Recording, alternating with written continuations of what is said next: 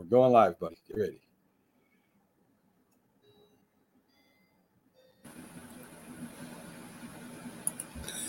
This is a presentation of Northeast Streaming Sports. Good morning. You're listening to the Mac and Jack Sports Show on Northeast Streaming Sports. Welcome to the Mac and Jack Sports Show, our Friday edition as we start off your weekend with some of the bigger, biggest news in sports. Have some college uh, sports news for you today. We'll probably start you off with. Um, but uh, I guess the biggest news is that the Commanders, Jack, were finally sold. Um, it was supposed to be for like over six billion dollars, and uh, Daniel Snyder owes the NFL sixty million. A lot of that coming from the money he did not give to the NFL owners from his home games, Jack. So, what are your thoughts on that? This is a good thing for Washington. I mean, originally you hear sixty million dollars. You are wow, that Roger Goodell, he's really socking it to Daniel Snyder. What a penalty, man! Oh man, sixty million dollars. But when you think of the total, match it up against six billion. Off the top of my head, I'm not I'm not doing the math exactly off the top of my head because you caught me off guard with the total, Mac, even though I knew it was 60 million. Is that 1%? Is that less than 1% or whatever? But it's the amount of a penalty that'll make the NFL look good, like they're doing something to Daniel Snyder. But if that's money he essentially stole from them, uh, it, and and he's making about six billion and giving back 60 million it's such a little amount. Why would daniel snyder want to go to court against the nfl and risk more damages? So he'll gladly pay the 60 million. He gets off like a bandit. He gets to keep most of the money that they feel he shouldn't have taken notice i didn't use the word stole okay right. you know uh, and it's it's kind of laughable in a way, but you know what it is? They're just happy the NFL to move on from Daniel Snyder, finally get rid of him, get him out of their lives, and maybe they have an agreement behind the scenes where he's not going to sue the NFL you know, on anything, and everyone moves on, and it's a bad episode. Daniel Snyder get gets away with it in one sense that he gets a fortune of money but he loved being the owner of the Washington football yeah. team. He really did. So in that sense, he's hurt that you know he loses possession of the team. Good morning, Rich. Glad to have you on. One of our faithful listeners, Rick Sherlock. Hey, who, Rick. Uh, who who uh, who kind of badmouth you uh, uh, when we were on uh, the Sunday show, the one you didn't make. But then he re then he. Well, re- I, I, understand. I usually my points make him look bad, so I can understand. You know. But he came back. I wanted to save face. He came back and said he really respects you, so he was, uh, was all in fun, Jack. So, uh, good morning. We're glad to have you on. Um, so, the new owners were are promising that they're going to support the front office. They're going to support the coaches and, of course, the players. Uh, they're going to try and turn uh, what a bad situation and a good situation. They say it's going to take time. I know the stadium is kind of in shambles. The experience is not what it used to be. And you know, back in the '80s, Jack, uh, the, the the Washington Redskins were a powerhouse, and going to play in Washington was a was hard to win in that stadium. So if they can get it back semi to what it was in the '80s, uh, the Commanders will be back on their way again to, or Washington back on their way again. You know, Matt, the Washington Commanders a very strange team. There's this perception that the Washington Commanders are one of the weaker teams in the NFL. That's that perception, and maybe they are because they have Sam Howell, basically a second year quarterback. Why he's starting for them it might have disaster written all over it, even though Eric Bieniemy's their new offensive coordinator. But last year they were eight, eight and one. Right. They did not have a losing record. They did not have a losing record last year.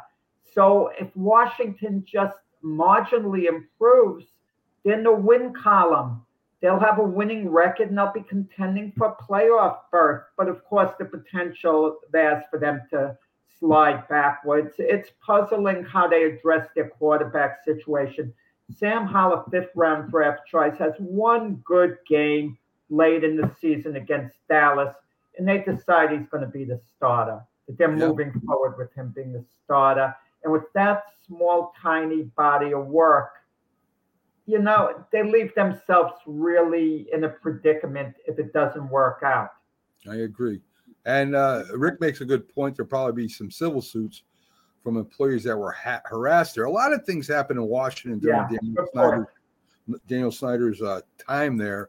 Uh, we had Jim Jeffcoat's son that actually played for the Washington Commanders, or I guess it was the Redskins at that time, who made some comments about Snyder too that weren't too uh, too flattering. So uh, we'll see. Uh, it's he wasn't a player's owner.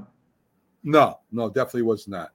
So there'll be a lot of other stories coming. I would imagine harassments. Uh, uh, you know, there's a suit being filed uh, by uh, Gruden over the Redskins and, and, the NFL. That'll still be going on. So this this story isn't dead as yet as far as going uh, the story of Daniel Snyder.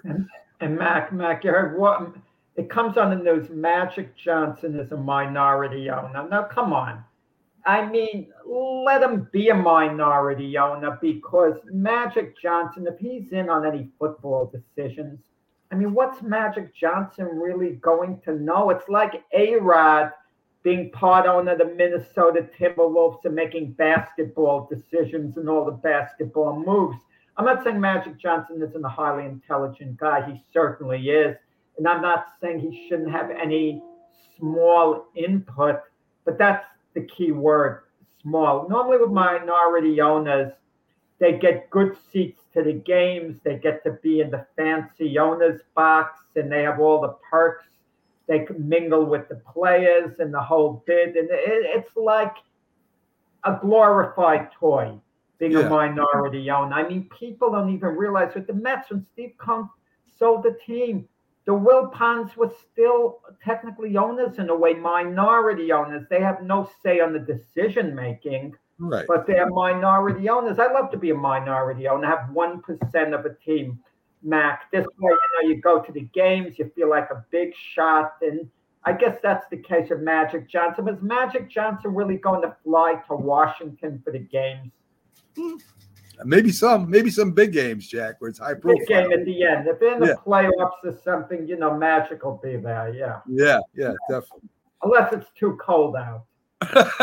well, we'll see. If he's in a box, you won't have to worry about that. Jack, yeah there's been uh, uh, there's a huge story breaking, and I, I caught wind of this uh, last week. I taught, told Keith to look into it, and it's getting bigger now. Uh, the Northwest University sexual hazing of football and softball players. Uh, the baseball coach has been fired. Uh, there's reports coaches participating in this hazing. In the military, they did this and they got a lot of trouble, Jack. They were hazing the new recruits. Um, we're going to go over it with, with Keith uh, as he comes in. He's our college sports expert. But, Jack, I mean, how can something like this go on for three years of what they're saying 2000 i think it was 18 to 2021 it goes on because it's part of the culture in sports all the way up to the pros. How how are rookies treated mac? Rookies expected to carry the bags of the other players, do this, do that. Now, uh, listen, I understand if things are done in good fun, that a rookie has a certain obligation. They feel take the team out to dinner. Come on, Mac. Most of these rookies make very little money compared to the, you know, the veteran players who've been on the team. And you know, and it's just like a culture that goes on. I mean, it's worse in college because you have the fraternities and you have these initiations that they have to go through. And even though they're intended to be like a fun thing, it gets out of hand. I mean, we've heard about students actually dying yeah. during some of these hazing things because things went a little too far. The intention wasn't to hurt them, but things have went a little too far. I think all these this hazing stuff has to stop, and I'm even against this rookie stuff I know it's supposed to be fun. you know. But if if it's something that you have a direct thing with, that's a fun thing. Rookies required to carry the bags, and it's written on the wall, and everyone's doing it in good fun. The rookies are carrying the veterans' bags. I'm okay with that. But what happens if you have a rookie who doesn't want to do it? He's here to play ball. He says, "The heck with this." I remember Kirk Gibson, who wasn't a good guy because he had a, an incident with a female reporter where he was abusive. So Kirk Gibson was a bad, bad guy for what he did before. But professionally, when he first came to uh, the Dodgers, there were pranksters going on. The players like to do these little pranks. He he roared, you know, in an angry tone. He wasn't going to put up with it. He's here to play ball. None of this nonsense, uh, you know, to go on. And the hazing, it just has to stop cold, Mac, with these fraternities. But will it? Yeah, I mean, especially in college. I mean, in pro, you know, you're you're expected to. Even when I played high school ball, Jack, they had a, a night where they they sprayed us with shaving cream and we had to sing. Wow. You know, we had to sing a song for the for the other players. I, I didn't I didn't have no problem with it. I I never hazed anybody, was part of hazing anybody. But you know, I I've seen it. Some is is pretty uh, cruel. They did throw somebody's uh, pants up on top of the goalpost one time, and that was kind of cruel. But other than that, I mean, it was all in fun, you know. So I had no problem with it. You to know something, Mac? You have a certain personality. I have a certain personality. I hate it, Mac. I hate it. I'm going in there. I don't want to be have shaving cream get put on me because I'm a rookie. I'm a freshman. I hate it, Mac. Yeah. I can't stand it. I feel I'm being violated, but I'm supposed to smile and go along with it, you know, it, because, you know, I'm part of the team, not to be different, you know, just be one of the guys. And if I don't go along with it, all of a sudden my teammates hate me. They don't like me. Okay. Right. I'm non grata to them because I don't like to I don't like to be part of that. Yeah. It's gotta flat out stop. I mean, the only way the only way it stops if it the if the administration, the coaches make it clear none of this can go on. You do any hazing, any initiations, any of this, any of that, we don't have it. You know, and the guys who like the haze is going to think, oh, this isn't any fun. I'm not enjoying myself. Well, you're there on business. You're on a team. You're there to win. You're there to perform to the best of your abilities. You want to have a good time. Go out on your own in the weekend and do whatever you want as long as it's within the law. It doesn't get you arrested and in trouble. Yeah. But that's not you there what you're there for, the sports team. If the coach had no control of that and players are getting violated, that coach will get fired. Do you ever hear that nonsense happen with Indiana on the Bobby Knight? Players are hazing one another. You know, you don't hear of that. He wouldn't put up with that. He would put a, a, a flat out stop to that on the snap of a finger. And you want to know something? The players would be so scared of him, they wouldn't screw around. Yeah. Yeah. And when it goes to underage girls on softball team, you're going too far. That I that, that- Oh, absolutely. We'll, absolutely. we'll, and we'll get into it deeper with Keith. Uh, the second big story out there, Jack, of course, is running in, in situation in the NFL. Josh Jacobs and Saquon Barkley. Uh, and of course, Barkley's the big name, and that's why they're concentrated on Barkley. Josh This Jacobs is a big name too. right. But in, New in this area, New York, Las in this area in New York, they're going to talk about Barkley more than Jacobs. Yeah. Uh, he came out and he said "f you" to the Giants, "f you" to the players. Uh, no, he didn't say it. No, no, Mac, Mac, there, there you go again, twisting the words. He said, "I can say f you," right. meaning if he wanted to. He didn't Well- actually say it. He's giving an example. Jack, that's like me saying to you, I could tell you you're bald, but I'm not going to say it. I just said it. You know, there, there, he, they, he did say it in a roundabout way. So I don't know No, what. I, you were waiting to make fun of the haircut I got it. I, I knew you would slip that in one way or the other. You know, I, I knew it. Well, Barkley, what does he expect the players to do? Does he expect them to sit out with him? Does he expect them to get involved in, what- in his contract disputes? That's not for the players to do. The players are there to win positions, to to, to be part of the team. And listen, I love Saquon Barkley, Jack. You know that. I would imagine he's going to sign a contract, uh, the tag when the season starts. I would imagine uh, it's going to cost him quite a bit of money if he doesn't. Um, and I know this is, may make Barkley unhappy. I just saw today where he's going to show he's the greatest running back in the league. So maybe this inspires him. I don't know how Barkley thinks, but it's going to be interesting to see how he can play an offense that he really hasn't. He's not going to be in training camp for. He's not going to uh, uh, uh, work with the team like he normally does. So it's going to be interesting to see what he does if they start him day uh, the first week against Dallas Monday night. That's going to be interesting. Well, I think Barkley chose the wrong words much as Zach Wilson last year blundered his words, you know, after a bad game and has never, still hasn't lived down, you know, the words he has. Barkley has a lot of collateral because he's been a great player for the Giants. He should have said, if I wanted to, I could say bleep you to the organization. Right. You know, but but don't mention say the players you know, he wasn't thinking, you know, he didn't mean to put down his teammates in any way, shape, or form. But the way it sounds, players, then the guys on the team are thinking, you know, so and so. I don't think any hard feelings towards Saquon, Saquon Barkley at all. I think everyone understands. I think the players intelligent enough to know what his value is and that he is getting a bit of a raw deal. I, I totally agree with you, Jack. Um, you know, the running back position they say is is dwindling as far as you know as as far as uh, what they're worth, and I can't imagine uh, football without a great running back. There's been great running backs through history, more so, more before than now. I don't want to see this turned into arena football, Jack, where all we do is throw and hand off once in a while. When you have a weapon like a Barkley or a Jacobs or a, or a, a Aaron Aaron Green for the Packers that can catch the ball out of the backfield like a wide receiver. Um, I think Barkley was tied with receptions last year with the with the leading receiver for the Giants. So he's not just a running back; he's also a wide receiver.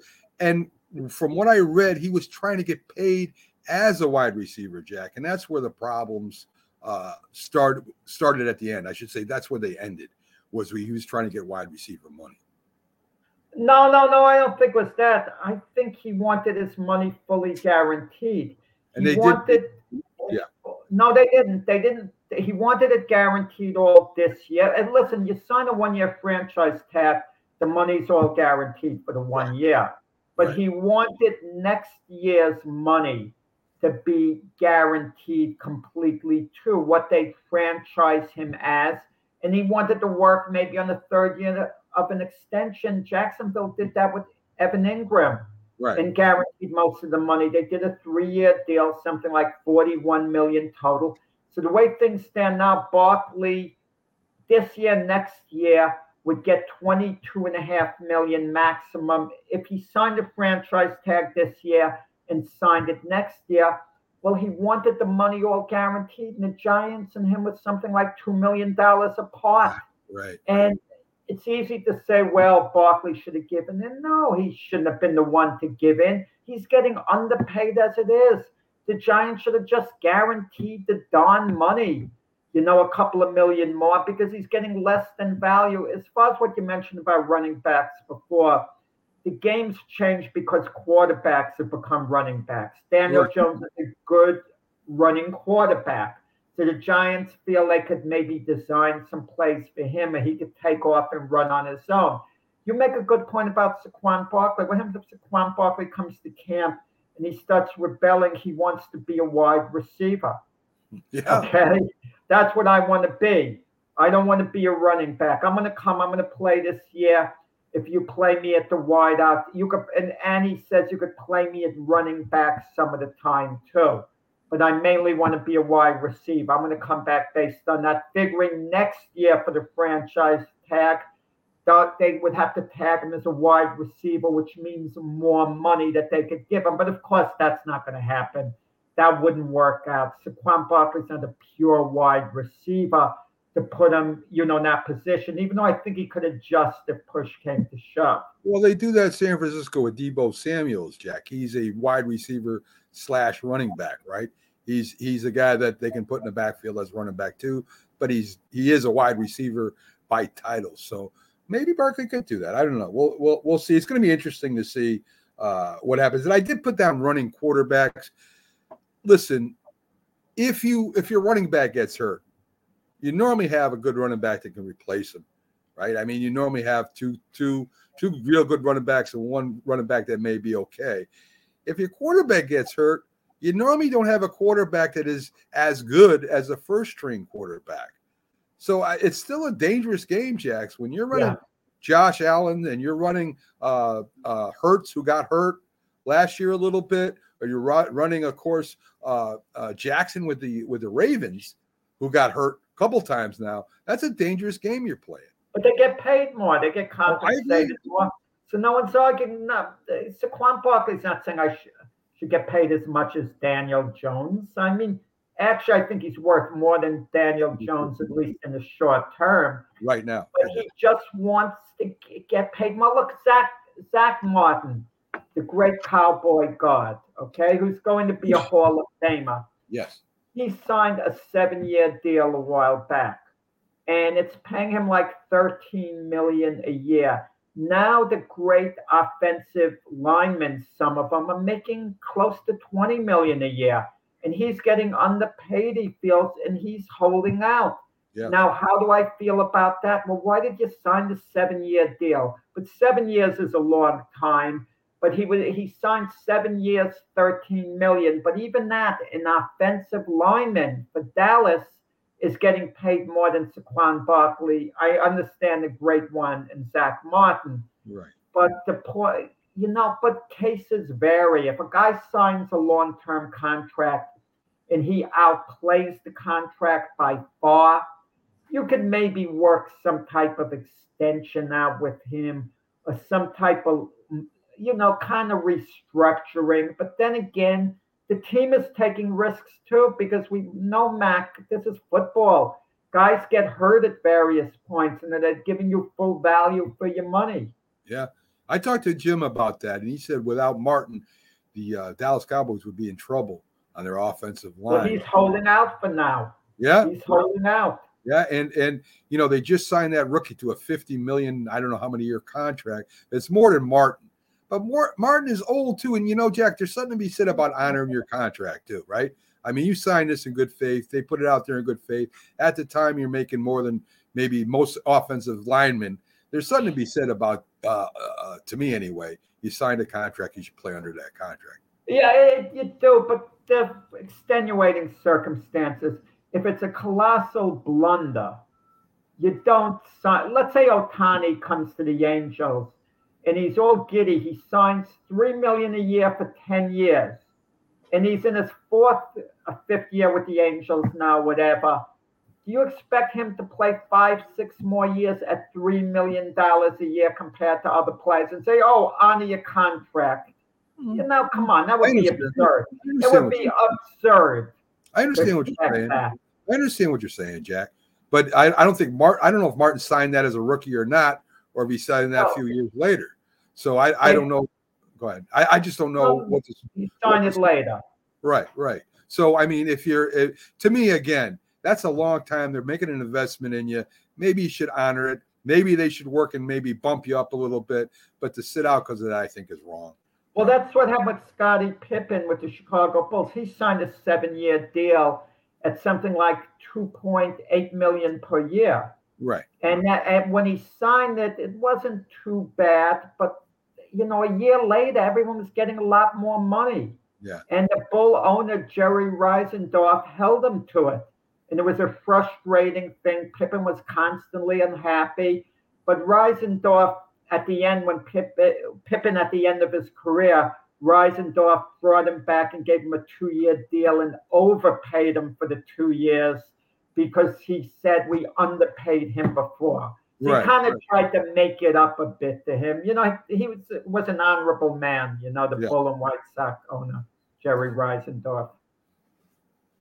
Don't look now, Jack, but the Baltimore Orioles uh, are in first place over Tampa Bay. Tampa Bay's kind of been uh, falling off lately, and Baltimore, of course, has been playing really good ball.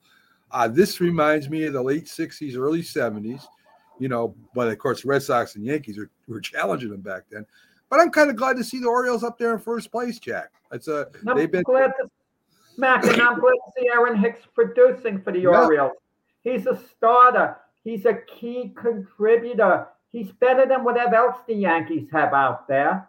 And the Yankee fans drove him out of town. You know, Yankee fans are pretty classless. I mean, let's be honest about it. I want to hear, oh, the greatest fans in the world. Aaron Hicks plays seven years for the Yankees. He comes back. They give him a little video tribute on the score, but what else are they supposed to do?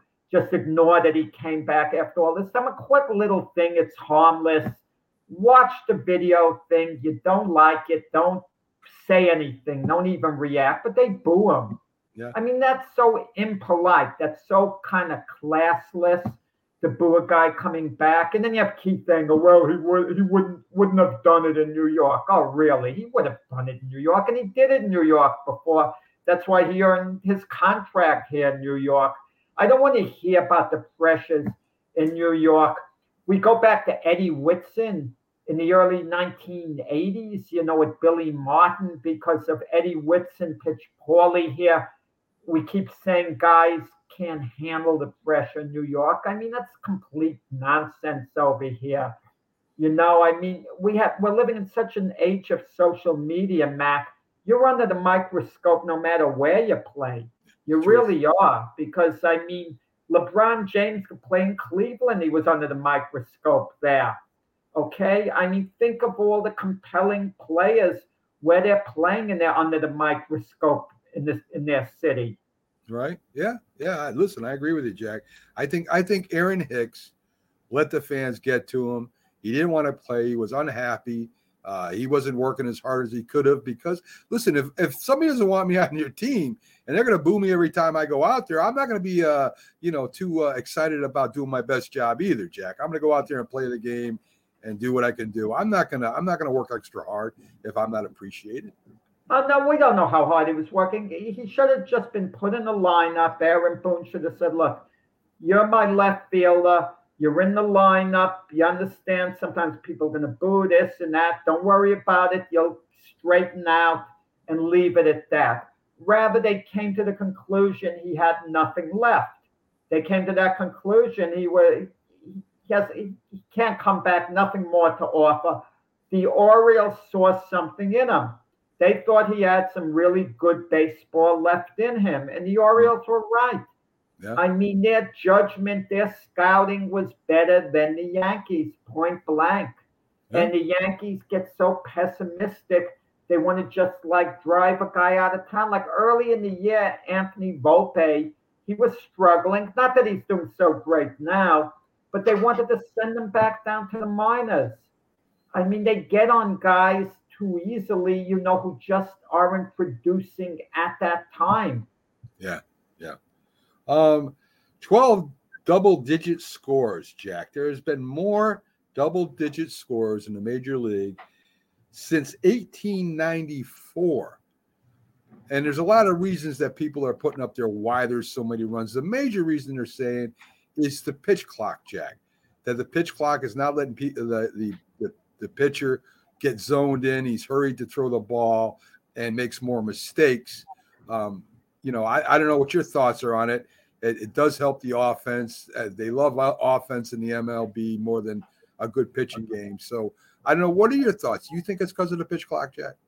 You know, let's say the scores were low, where we say it's because of the pitch clock, because the hitters didn't have a chance to get set. I don't think it's the pitch clock. I think with all the teams, all the pitches, you know, the quality of pitching isn't as good. Show me the top of the line pitches, how they're doing compared to past years. And that basically would give you a better read on it if you look at the elite guys, how they're performing.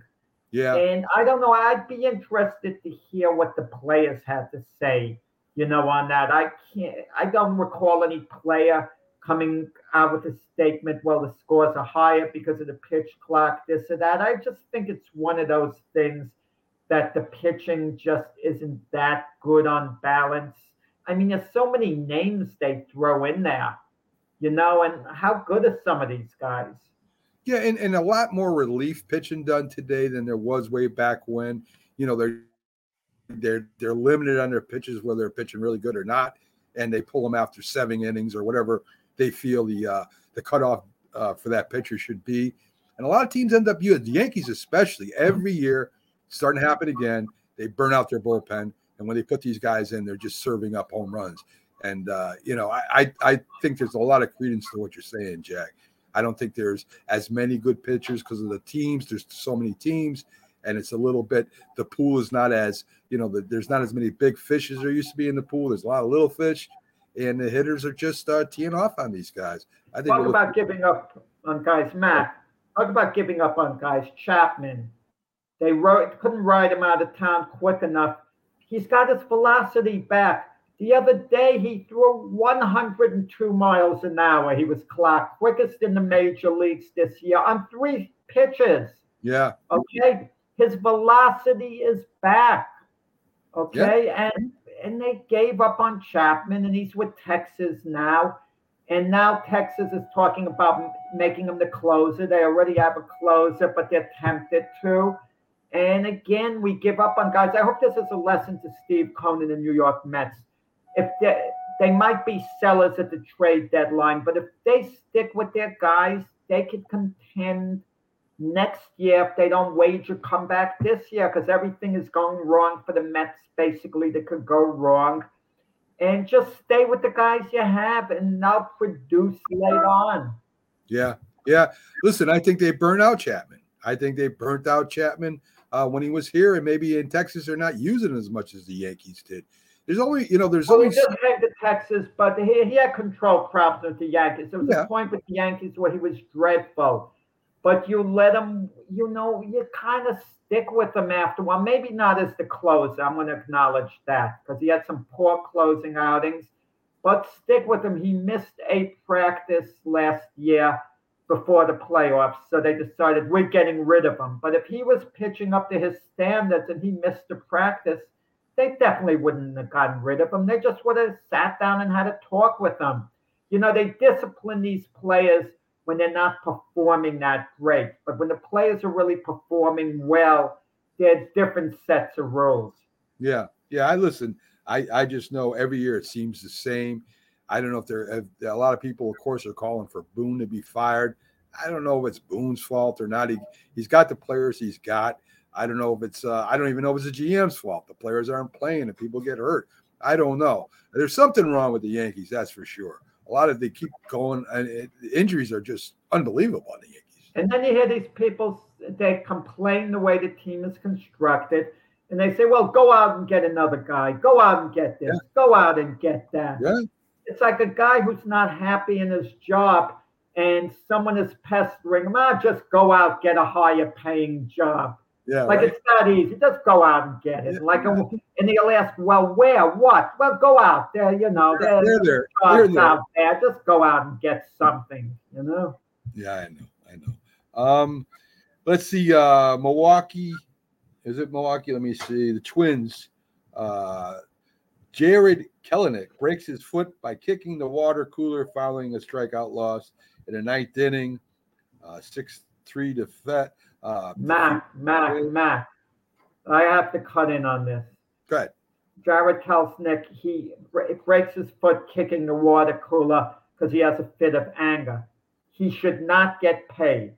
He should not get paid. If I'm the Mariner owner, I see to it he doesn't get his checks until he's back playing in, you know, for the big team on the roster. Now, while he's rehabbing, he doesn't get paid. The Players Association is going to appeal it. Let them take me to court. Please take me to court because I'm going to enjoy going against you. These players have to learn. His childish outburst hurt him, it hurt the team. And why should he get paid for this, Mac? I mean, it's absurd for him to start continue to collect a check. Well, as you said, the player union would uh, jump in, Jackie would end up getting paid in the end anyway. So. Uh, oh no, no, not if they went to court. Could you imagine it went in front of some jury or something? You think if you're a juror, Mac, you're going to decide the guy should get paid? Well, there, the guy had a childish outburst. I don't know if you sign a bargaining agreement, which I've been in a union before, if it goes to court, that because you already voted on the the, the uh, bargaining agreement, so that is considered the law. The, the judge won't touch that because the players union and the Major League Baseball came to an agreement. That's where the law is, where the judge where they could either take them to court or not take them to court. So since the the bargain was signed, that is the law, Jack. So I don't think you could take them to court. I, mean, I guess you could try, but the judge. I mean, if it's if it's the law, I'm not sure what the law is. I can't imagine if you're missing time because of that. Yeah. Or you know what I would do? You know what I would do? I would then try to get my point across to the manager. If I'm the owner, I'm a strong manager. I'll let the owner basically know when he's healthy to play. I want him sitting for a month Right. I want him sitting on the bench for a month when he's ready to play. And I'll let the and you can tell the manager to say this is what the owner wants. He wants you to sit down and think about what you have to do. I'm basically putting him on timeout on the bench. Yeah. You sit there, you're not playing. You know how edgy he's going to be. He's back with his glove uniform. He's ready to play again, and he's shut down completely. I guess well, that's if the Mariners are out of it. If the Mariners are contending for playoff spot, Mac, I don't know. Uh, right. I mean, maybe you should myself completely. Maybe, maybe, you should make them clean the water coolers for a month or so. Well, that you can't do. No, I'm not going to try to be demeaning and do that. But uh, I'm going to have the guys sit down. I'm going to have the guys sit down and say, I want you to write for me 25,000 times I will not kick the water cooler. I will not kick the water cooler. Sit, write it down, write it down, write it down, and then hand me the paper. But you can't do that because that's no. would be considered some type of abuse. In the old times, you could. The discipline was better then. Yeah, well, you could do a lot more than just make them write down. I will not do things. Um, the only game last night locally was Milwaukee beat the, uh, the Phillies. I think I've lost two in a row, but that's the ebb and flows of the game. They're still in the wild card hunt. Uh, today's games, we got the Royals against the Yankees, the Mets at Boston. So there's two teams playing each other from our area. Be interesting to see if Boston can make a late run at this uh, wild card thing and what happens with the Mets. So it's going to be a big, big game for both ball clubs. They're an important series. The Mets ever going to get started, Mac? I don't know. Are they going to get started this year? We're waiting. I, uh, I don't know. I don't know. I mean, uh, even Alonso's having his problems. I I don't know what's going to happen with the Mets, Jack. I really. Jeff don't. McNeil's not hitting. Good thing he signed that fifty million dollar contract because yeah, yeah. those numbers wouldn't be out. That's a lesson for athletes. When you have a chance to get the money, get the money. Don't wait to be greedy to get a little more. And we got Philly against the Indians or the Guardians, I should say. Uh, they're in, they're in Cleveland. Question for you, Jack. I read I read today. Should we think of Aaron Judge as a Mike Trout? Well, in what way? I mean, Trout is more accomplished. Trout's an all-time great player, even though he might not have the longevity when all is said and done. He still needs a little more longevity, Trout, to be put in the category, you know, of the true all-time greats. But at peak value, Trout's basically well, as good as any outfielder that has played the game for the most part. They, they were talking injury wise. Should we start expecting Judge to be hurt every couple years, or like Trout is, or, or is I don't know. I've had a different philosophy, Mac, a little bit. I'm coming over to your way of thinking. I know Judge is an injury prone in the sense that the injuries are his fault. Running into a faulty fence in Los Angeles was bad.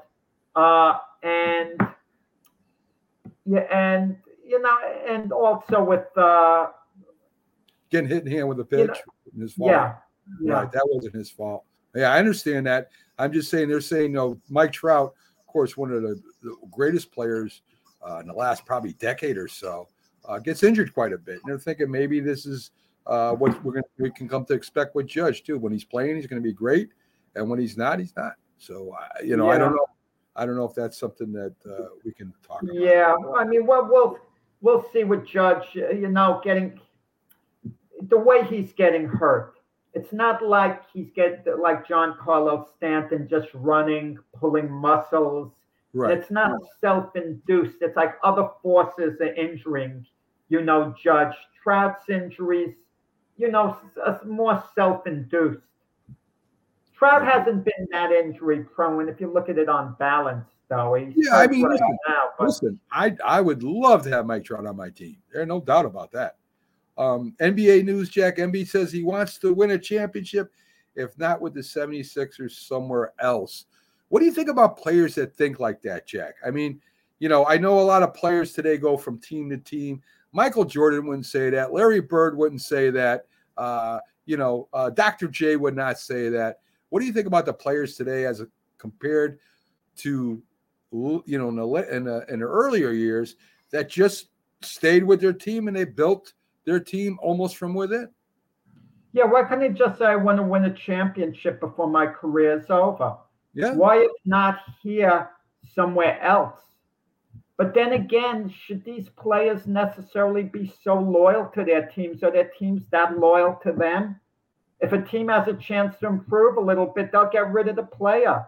Yeah. So is there anything wrong the player's looking out for himself? Look at Marcus Smart with the Celtics. He didn't want to leave the Celtics. Right. He was there his whole career. And they and they trade him to get Porzingis. Okay, so Marcus Smart is now gone. And where was the loyalty for the Celtic organization to him? But they saw an opportunity to improve a little bit. You know, it, it's it's what it is. Uh, is that a, is that an improvement? Is that an improvement, Jack? They would. It would have been an improvement if it was Jaylen Brown going and Marcus Smart staying. Agreed. The way they're constructed now, I don't like the chemistry. Uh, I like the chemistry a little better with Marcus Smart there. Me. Me you know, too. I would like Porzingis instead of Brown though in that yeah. slot, but it's what yeah. it is. You know, this this talk that this whether the Celtics are going to sign Brown to the max contract, 295 million. It would be a mistake. It would be a mistake to sign him, you know, to a five-year deal for that type of money. He's not a superstar type player. Jayson Tatum is clearly the best play on that. Oh, team. clearly. And Porzingis gets hurt a lot too. For and the big guys get hurt, so uh, he has injury. He has an injury past and he had a great year last year. Yeah, so because we'll, yeah, yeah, last year for Washington he did yeah. this. Yeah. So we'll see. We'll see what happens with that. Um. So we talked about the uh, the running back position a little bit um, prior. Um, let me let me see here. Will if Barkley decides to sit out, Jack, six hundred and fifty million dollars a week if he doesn't play. I don't know how how much Barkley has in the bank or not right now, but he does have a wife and a child, and I imagine he does not want to lose six hundred fifty million dollars or six hundred and fifty thousand dollars a week. Sorry. Yeah, whatever the exact amount is, Mac. It's a decision only he can make because he has to look at his future down the line. You can only play football for so long. Okay. And the thing is, uh, he, he has he has to figure out what his financial security is going to be. Right. That's the whole thing about it. Like going forward, he uh, I, you can't tell someone what to do in that type of situation. Like if they ask the advice, I'd ask them, "Well, how much money do you have now? Do you have enough money now to last you the rest of your life and live comfortably?" And if the answer is no, not according to his standard of living, and he needs one more season, if it's the 10 million, let's say after taxes, he clears $5 million. Mm-hmm. That $5 million he could put in an annuity, you know, for the rest of his life and try to get interest off it and do this and do that. It's for, for a sports superstar, that's not mega money, but for the average Joe Schmo, that's earth shattering in a way, you know, to have that type of money. So he's going to have to make that value judgment. I agree. Uh, there's some people saying maybe the Giants should go after and get Dalvin Cook. Uh, he'd be a lot cheaper. And uh, of course, he's a little bit older than Barkley, but he still's got some tread in the tire. Uh, what do you think about that, Jack? Everyone wants Dalvin Cook. Every single team in the NFL would gladly take Dalvin Cook, but they're not all chasing him because it's not realistic. A lot, most of them don't have money under the cap to offer to him. They're not going to call him in and say, Dalvin, take our offer for one million dollars. You can win here, right. you could this, you could that. They don't have the money. I mean, you, you think OBJ uh, wanted to go to the Ravens? That was his first choice. No, they're paying him 15 million. DeAndre Hopkins wound up with the Tennessee Titans. Why? They were offering him the most money. Bottom line, the Titans wouldn't have been his first choice. Are you kidding me? The Titans wouldn't have been close to being DeAndre Hopkins' first choice, but they had the money freed up to offer him more so than you know the other teams. Right. That's why he's there. Uh, and that's what's holding up the thing with Dalvin Cook. Can anyone free up enough money? You get the feeling Dalvin Cook will go to any team that offers him, you know, the proper compensation. But who yeah. might it be? I'm not sure. Yeah. the Giants would want him. Are you kidding me? Yeah. Yeah. I mean, can you imagine they offering him as much money as Saquon Barkley? Wouldn't that be an insult to Barkley? Oh, it would. It would. And, you know, I don't, I, it would be a heck of a one two punch if they could get him and Dalvin Cook. I'll tell you that. Uh, Rick says, talking head to ESPN saying he should sit. Easy for them to say 10.1 million is short. So I agree, Rick. I agree with that. Yeah, you can't make, Rick is correct. You can't make the decision for someone else. It's easy to talk, oh, we'll bold, do this or do that. I remember when Wade Boggs was cheating on his wife with having other women in the stands during the games, and then it was exposed, and it was a bit of a scandal. Mike Lupica writes in the paper he hopes Mrs. Boggs sets gives Wade Boggs the sternest message he could get by leaving him. Who is he to tell someone to leave their husband or wife? He doesn't know what goes on behind the scenes. He doesn't know, you know, he's trying to manage someone else's life to tell them to make that type of decision. Look, there's some cases, yeah. I mean, if obviously if Wade Boggs was beating her every time, you know, and doing violent things to her, yeah, she should absolutely leave in certain cases. But morality judgments, that's what I'm talking about, Matt. Yeah. You can't make them for other people, like what, what they should do in sports telling Saquon Barkley, oh, sit out, you'll teach him a lesson. Whatever he feels comfortable doing. I, I'm of the opinion Saquon Barkley at this moment isn't sure what he wants to do. Yeah. He's in, uh, he's indecisive. He needs a little more time. He's not going to report unless he's ready to report. For we know, Saquon Barkley might report early to camp.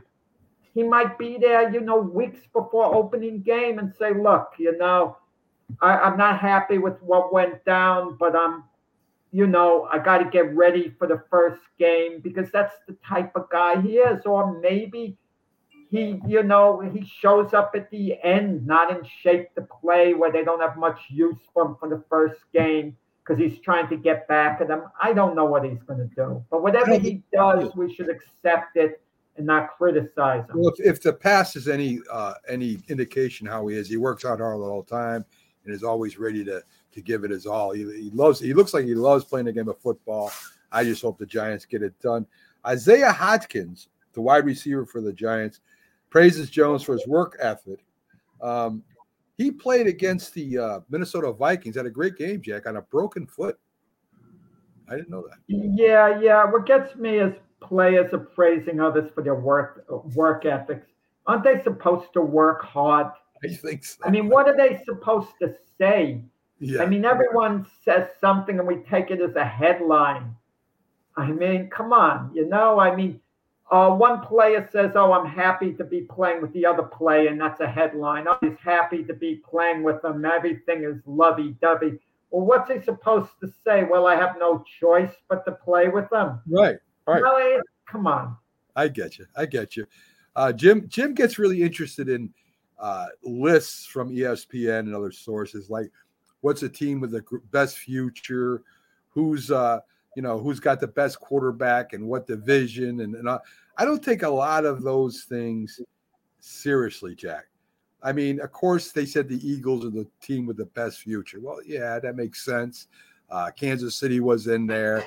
The Cowboys were. I mean, of course, the of course they have good futures. Uh, they're great teams. I wanted to hear him say that you know Tampa Bay's got a great future. That would that would be a take. That that that that would be something. Uh, or who's the best quarterback in the league, whether it's Jalen Hurts or or Patrick Mahomes or or uh, you know uh, one of the best premier quarterbacks in the league. There was something interesting though, Jack, that was said on one show where nobody picked the Buffalo Bills to win the AFC East. Two of them picked the Dolphins, which I think the Dolphins are a Super Bowl contender this year, and two picked the Jets, which I think they're crazy. Uh, yeah, I mean it's hit and miss, Mac. I mean, technically, maybe the Bills should be favorites. I picked the Bills to win the Super Bowl last year. Did their window close? I don't know. But I can't help but think back to just a couple of years ago when the Rams won the Super Bowl. I didn't pick them to win it that year. I picked them to win it the year before that when they didn't, when they got eliminated in the playoffs and they win it one year later. Is Buffalo going to put it together one year later, fulfill their potential? You know, they look like the team to beat for a good part of the year last year then kind of fizzled out. They struggled with Miami in the playoff game, then were beaten decisively by Cincinnati. Yeah. Uh, Buffalo's window may have closed. You know, I just certain issues like the offensive line. Did they fully address the offensive line? Improved the, somewhat, but Josh Allen is still running more than he should. And you know, of course, they have problems with their prime prima donna, you know, wide receiver Stefon Diggs, and their running back situation is so so. I mean, we hear running backs not being that important. You know the way the Buffalo Bills would benefit by an elite running back. Oh yeah. If Dalvin Cook went to the Bills, they would benefit so greatly. It would take so much pressure off Josh Allen. Yeah, I agree with that, Jack. Um, so I, I I'm not sure if you know the draft, Saquon Barkley went second in the draft. A lot of people are blaming Gettleman for this predicament. They blame Gettleman for everything in the Giants. Uh, anything, any player that doesn't work out the way they think he should. Barkley was picked. Second. People are idiots, aren't they? Barkley was picked second. I think Josh Allen was picked sixth or seventh. No, ninth. So let me tell you that draft. What happened? These idiots who are criticizing Dave Gettleman for taking Saquon Barkley second. Idiots out there. After Baker Mayfield went number one, who went number three? Sam Darnold. The Jets moved from number six to number three by making a trade with Indianapolis. They gave up three, three second round draft picks to move just to move down in the draft from six to three to get Sam Darnold. So you idiots out there you mean to tell me you rather have Sam Darnold now than Saquon Barkley? I mean, you and these idiots out there. Josh Allen went ninth yeah. over there, you know, all together. I mean, listen, if you could have had, jo- if you knew that Josh Allen was going to be as good as he was, yes, I would have taken him ahead of Saquon Barkley because Josh Allen is absolutely better than Daniel Jones. He would have been my franchise quarterback but he went ninth over there. Right. Altogether. Okay. So there were eight teams that passed on him beforehand. Saquon Barkley's been outstanding. I agree. I mean, how can you not have taken him second? I mean, what are you questioning? Well, when not injured. Darn fools. Well, they're they're questioning their running back longevity right? That's what they're questioning right now, and the problems they're having with Saquon right now. If the Giants did sign him to a two-year contract, and we're going back to Saquon because this is a big story. If they did, and he gets injured, Jack, it could happen. They would blame. They would say, "Oh, here go the Giants. You're signing a, a running back, and we know running backs get hurt. They shouldn't have signed him to extension." Blah blah blah. I think the Giants are doing it right. They're giving that one year contract. Let's see what you got. If you, you're good, then we sign you for another year or maybe two years. But you know, he's he's 26 years old. He's going to be 27 at the end of next year, 28 the year after that, Jack. So I, I think the Giants are handling it right. Yeah, well, you say handling it right. You mean they couldn't have guaranteed a couple of million more? They were so close to. Yeah, I, I they, could have, they could have done that, Jack. They could have done that. But uh, again, what happens if he got hurt this year? Then they're stuck with him. Anyone and, could get hurt. I agree. I agree. But the injury, but the running backs have a shorter life than any player in, in the league. So yeah, but I, he's I, still he's still young enough, Matt. Yes. Saquon Barkley does a lot of his things out of the backfield, catching passes. He's still lightning quick. He's not going to lose his athleticism in the next couple of years. Might right. he get hurt? It's possible, yeah. That's not going to change my mind whether he gets hurt. I'm going to say, oh, see, the Giants did the smart thing because he got injured. I mean, that's hit and miss with any player. Okay, as far as getting hurt, but Saquon Barkley, the style of player he is, he's going to be effective the next couple of years at least. More than that, the next few years, he's going to be effective, highly yeah. effective. Yeah. I mean, what happened? Running backs being overvalued uh, something. So why need why take them? Uh, what about Marshawn Lynch when he played for Seattle? Can you imagine they had that attitude? Well, they really didn't need him. The Titans didn't need Derrick Henry. They didn't need yeah. this. They didn't need that. I understand we're living in the age of running quarterbacks, but if you have a great runner, he's going to take so much pressure off of a running quarterback. I mean, if Lamar Jackson would have a Saquon Barkley, he'd have to run a lot less. Yeah. Okay. It, I don't know what the Giants are thinking. I mean, what I hope to see happen, and I wouldn't advise it, I would like to see Saquon Barkley take the year off and show the Giants, okay, you, we're all petty and all this. You better believe, Mac, that the Giant front office is nervous as heck. If Saquon Barkley sits out and the team stumbles and they're getting no production out of the black backfield, you know how bad the GM Joe Schoen and the head coach Brian Daboll are going to look, and not only to the public, not only to the media, but ownership is going to be very unhappy with their decision making because they wanted the Saquon Barkley deal done, and it didn't get done. Ownership deferred to them, so they better not have messed this up. Right. Do you do you think it was a mistake to sign Jones for the three years and not tag him and then sign Saquon to the three years? Yeah. No, it wasn't a mistake. They overpaid Daniel Jones. Daniel Jones is a decent quarterback who might have a heck of a good year. Not without Saquon Barkley, he won't. But if everyone stays healthy, like the tight end, Darren Waller, their rookie Hyde, if everyone stays healthy, they're well, he'll have weapons there, he'll have tools he could have a pretty good year, Daniel Jones. But uh, I think the Giants, the Giants worked out a deal with him where they basically guaranteed him a nice amount of money for a couple of years, but they're not locked in long, long term. So they yeah. overpaid him, you know, for the short term, basically, to keep him. You know, I think he's a competent quarterback right now. But with Daniel Jones, the worry is he could regress a little bit. We don't know. I don't think that's going to be the case. I think he's going to be good this year. And I, I think Daniel Jones, if he was student, I would look at him as a B student. Good yeah. student. You put enough A students around him in the team, you know, will be okay. Okay. I listen, I, I am with you. Folks, we're going to take a quick promotion break uh, for some of the great shows on Northeast Streaming Sports, and Keith Angle will be coming up with us shortly after that. Okay. If you like the sweet science, get ready to talk boxing on the Gloved Fist podcast with top boxing writers Frank Lotierzo and Jack Hirsch. Frank, a former amateur boxer out of Philadelphia, writes for NY Fights and can be seen on the Boxing Channel. Jack, an amateur boxer who competed in the New York Golden Gloves, was a six term president of the Boxing Writers Association. And now, here's Frank Lotierzo and Jack Hirsch. He was a giant, and he was a cowboy. Now, these two former rivals have joined forces to bring you the most insightful, perceptive, and controversial sports talk podcast in America. Former Dallas Cowboys defensive end Jim Jeffcoat locks horns with former New York Giants wide receiver Byron Williams. And now, here's Byron Williams and Jim Jeffcoat.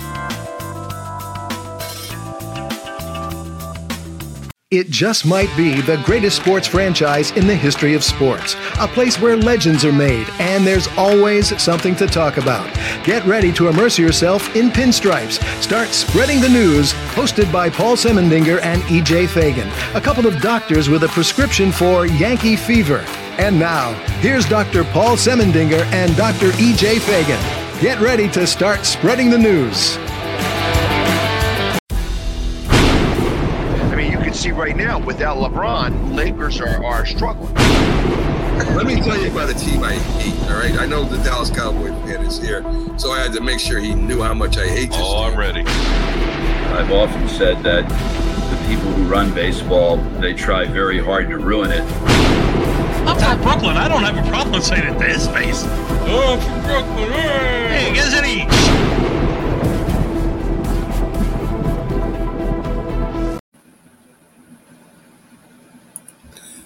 This is a presentation of Northeast Streaming Sports.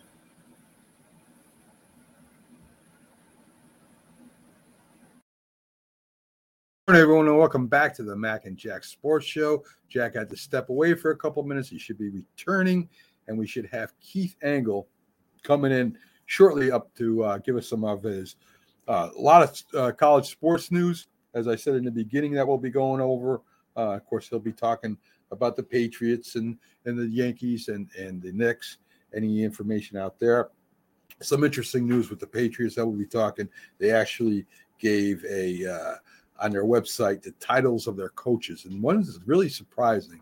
Uh, Keith will have some good comments on that. Um, they, as I said with uh, Jack, the Knicks do have a uh, a trade proposal uh, for the uh, Philadelphia 76ers to bring Embiid in, get his thoughts on that. Um, and then after that, we'll have Dr. Paul Semendinger, who does our Saturday debate show and also does a great show on Monday night if you're a Yankee fan or a baseball fan. He has Dr. EJ Fagan in with him. They both know uh, a lot about the Yankees. Uh, it's a great show I help produce, and uh, it's a big hit in uh, a lot of Yankee groups. So if you're a Yankees fan, uh, they have uh, start spreading the news, a blog over there. We'll talk to Doc all about that.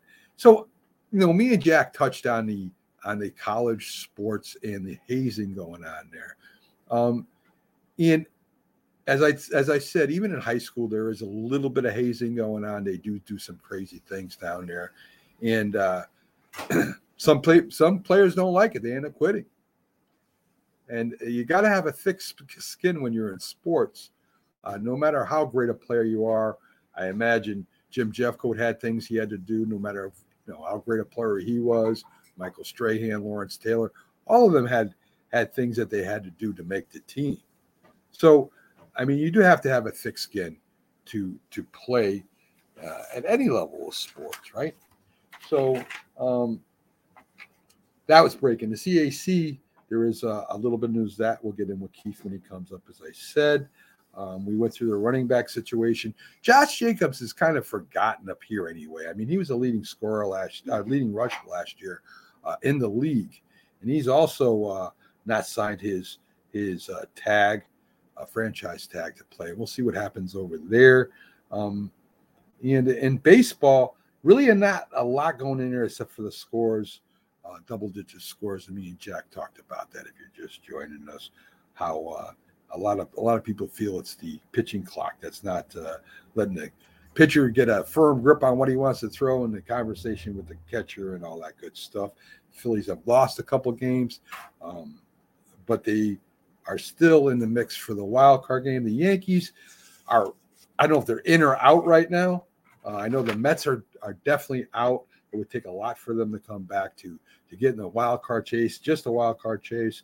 I think the Yankees, uh, if they make a run, could still make it, but they're not going anywhere after that. So, um, and here comes Keith. We got Keith Angle coming in uh, to talk about a lot of the news we talked uh, talked about earlier and help you more in depth than we are about this stuff. How you doing today, Keith?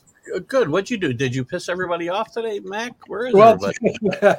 no, Jack has uh, he's they're get, he's getting some kind of thing delivered to his house today. He has to be uh, to make sure they put in the right room and everything like that. You know. More cash, more cash from the vault. yes, yes. He seems to be happy where he's at, though. He, uh, it's uh, it's he's living on a different side and down by a river or something. So uh, Good for him. should be back in a little while. So Keith, you know, I sent you some some topics, and I think I, I gave you a heads up a little bit last time you were on about uh, Northwestern. Yeah. And what's going on out there? Uh, uh, hazing and, and coaches participating, underage girls being targeted. I mean, there's a lot of bad stuff going on there. What do you got for us on that?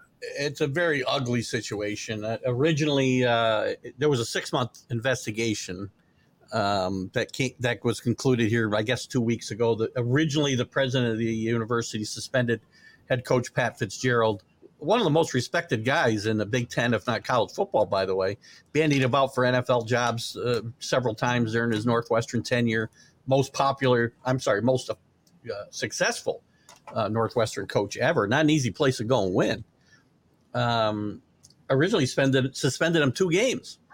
Now I don't understand. They investigated it six months, and they didn't have this stuff come out until the kids came out and said this is what was going on. Yeah. Basically, sexual abuse in the locker room. And and so, and then the, the, the president backed up and said, I got to reconsider what's going on here. And, and very quickly, a couple days later, Pat Fitzgerald was fired, but none of the assistant coaches. His defensive coordinator, Franks, was named the interim head coach, in fact. Hmm. Now, you can't tell me. Now, I'm not saying Pat Fitzgerald set up all this hazing. I don't think that's the case. But they had to know what's going on. The assistant coach is probably more likely than the head coach, which should have gone to the head coach. Right. So to me, all the assistants, along with, uh, and, and some more stories have come out about some of the assistants actually witnessing the hazing, um, maybe not participating, but witnessing it. Um, so they knew it was going on. How do you not fire every single guy associated with this program? Uh, I I, mean- don't know.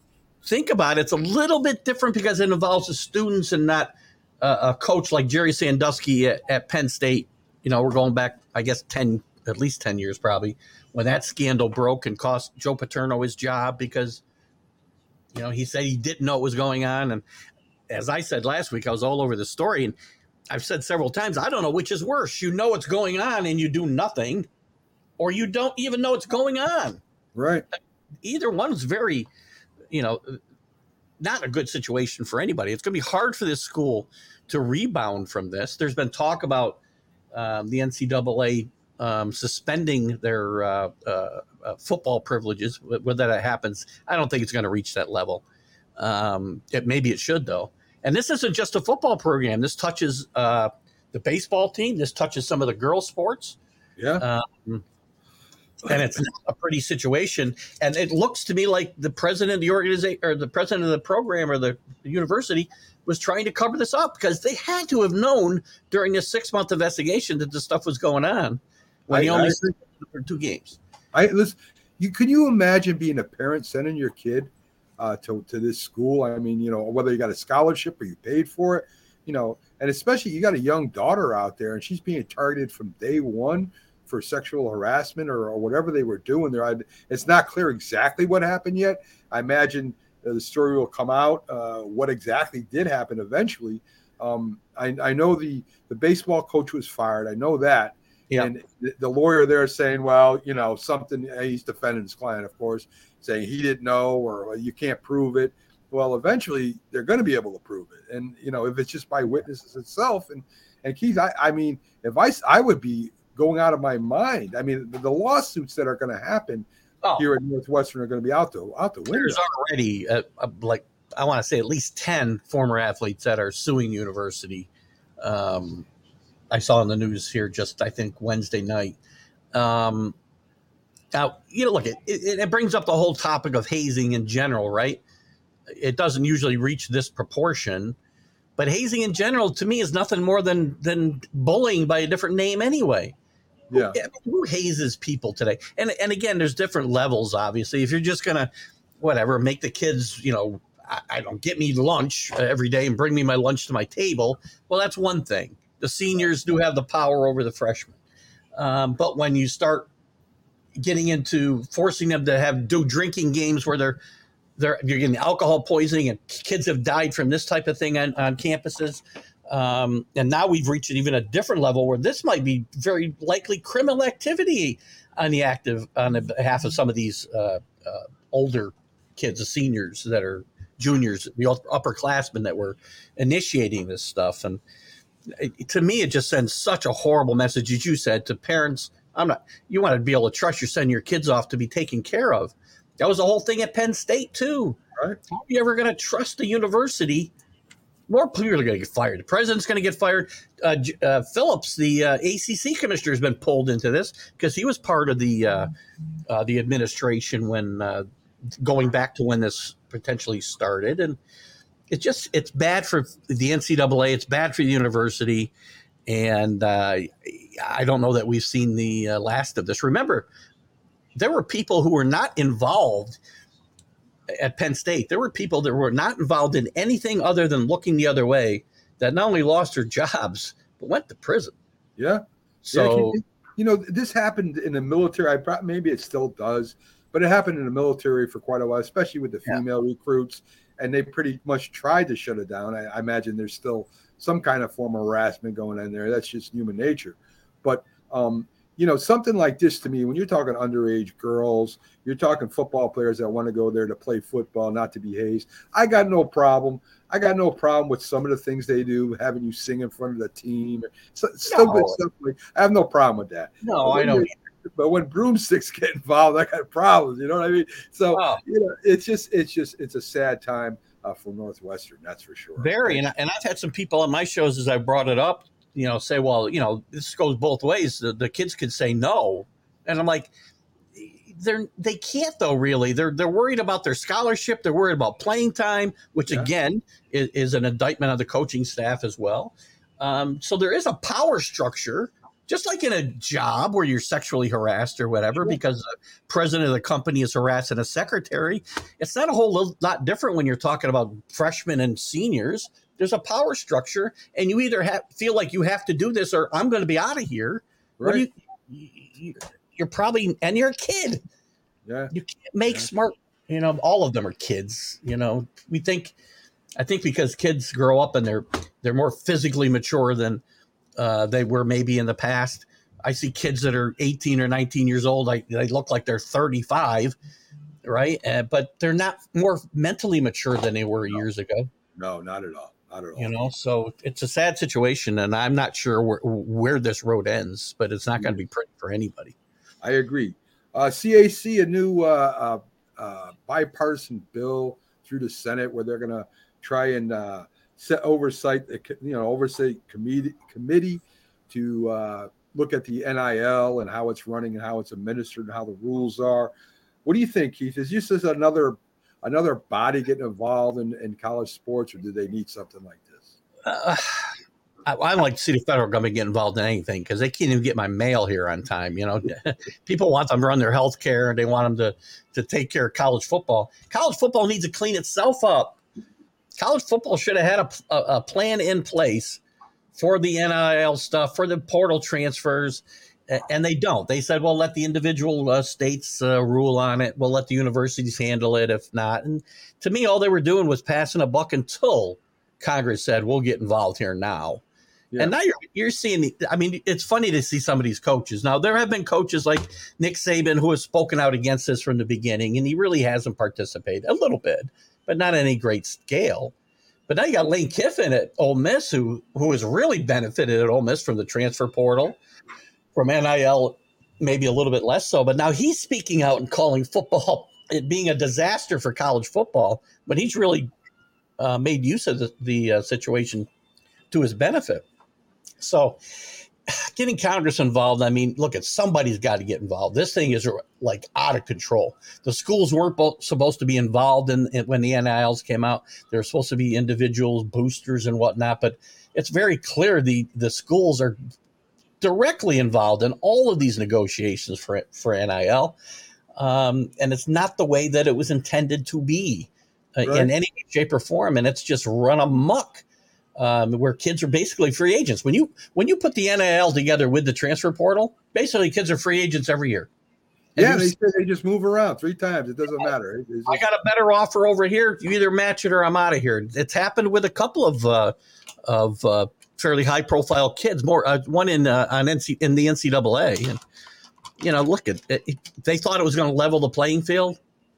I don't see where that's happened. I And- listen. I, I agree with you 100. percent uh, We got Dr. Paul coming up. He's down underneath right now. So let's let's get to the to Patriots news, and then we'll bring him up because you know you're both you're both part of our Yankee expert crew here. We're going to interview Dr. Paul about his show and, and, and whatnot. So the New England Patriots have a, uh, have put up on their uh, their site their titles of their coaches. There's one that really surprised me. Bill O'Brien doesn't surprise me, um, being the offensive coordinator. Um, you know, uh, Steve Belichick and Jerod Mayo, linebackers coach. I imagine. I'm not sure who would be the defensive coordinator there. Uh, maybe Jerod because he's been there longer, or, or or a player longer. Maybe Steve because he's his son. He also has Brian Belichick as a safeties coach. So it's a it's a Belichick affair right now over there with with you. Biggest Probably surprise. Problem. Biggest surprise. Aaron Judge is the assistant head coach, Keith. And if Uh, something happens happens to Bill, uh, there you go. Uh, Judge gets the I know you Uh, meant Joe Judge, by the way. Not Aaron. Judge. Yeah, they're related some way, I think. But- if it's Aaron Judge, the Yankees got a big problem as well. Yeah, So. Joe, Joe Judge is going to be the assistant head coach over there. And uh, what do you think about that? Yeah, look, uh, assistant head coaches, to me, they didn't have another position for him. That's what I always see when I see assistant head coach. I go, what does this guy actually do? He blows the whistle when Bill tells him to, probably in practice. That's about it. They didn't give him another job. I'm a little surprised they didn't put him back on special teams because that's what his forte is. Right.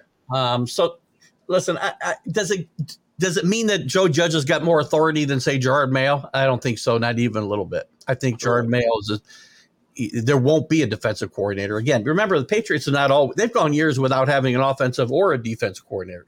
Last year they didn't. Um, they don't. They aren't a big believer in, in naming people to these positions because mostly because you have to pay them, uh, pay them more once you give them that title. Uh, as far as the defensive side of the phone, I mean, obviously the offensive side, it's very obvious. Bill O'Brien has got pretty much autonomy over there to do what he wants, with Bill Belichick having the last say. Um, on defense, you know, there's been a lot. The last few years, there's been a lot because you always see during the games the pictures of Stevie Belichick with his tongue hanging out or whatever. And uh, good morning, Rick. Good to see you. Um, um, but he's not the guy who's masterminding that defense. It's Gerard Mayo, who is probably the heir apparent if Bill leaves soon enough. And I think one of the reasons we're hearing the rumors about Belichick's maybe being on the hot seat and the short leash he might be on is because the Patriots know they cannot keep Gerard Mayo forever. Right. If they want him, and by all accounts, the Krafts want Mayo to be the next head coach, they're going to have to make a move. I mean, that's why if they don't, if they don't perform well this year, or uh, and that doesn't mean winning a Super Bowl, right? That means probably making the playoffs anyway. Right. Um, then Bill might, as I'm shocked at, be gone. Um, but as far as he's maybe there's too many Belichicks on this team to begin with. By the way, Yeah, I mean, I mean, yeah, I I- hope I- more kids. You know, let's bring up Doc.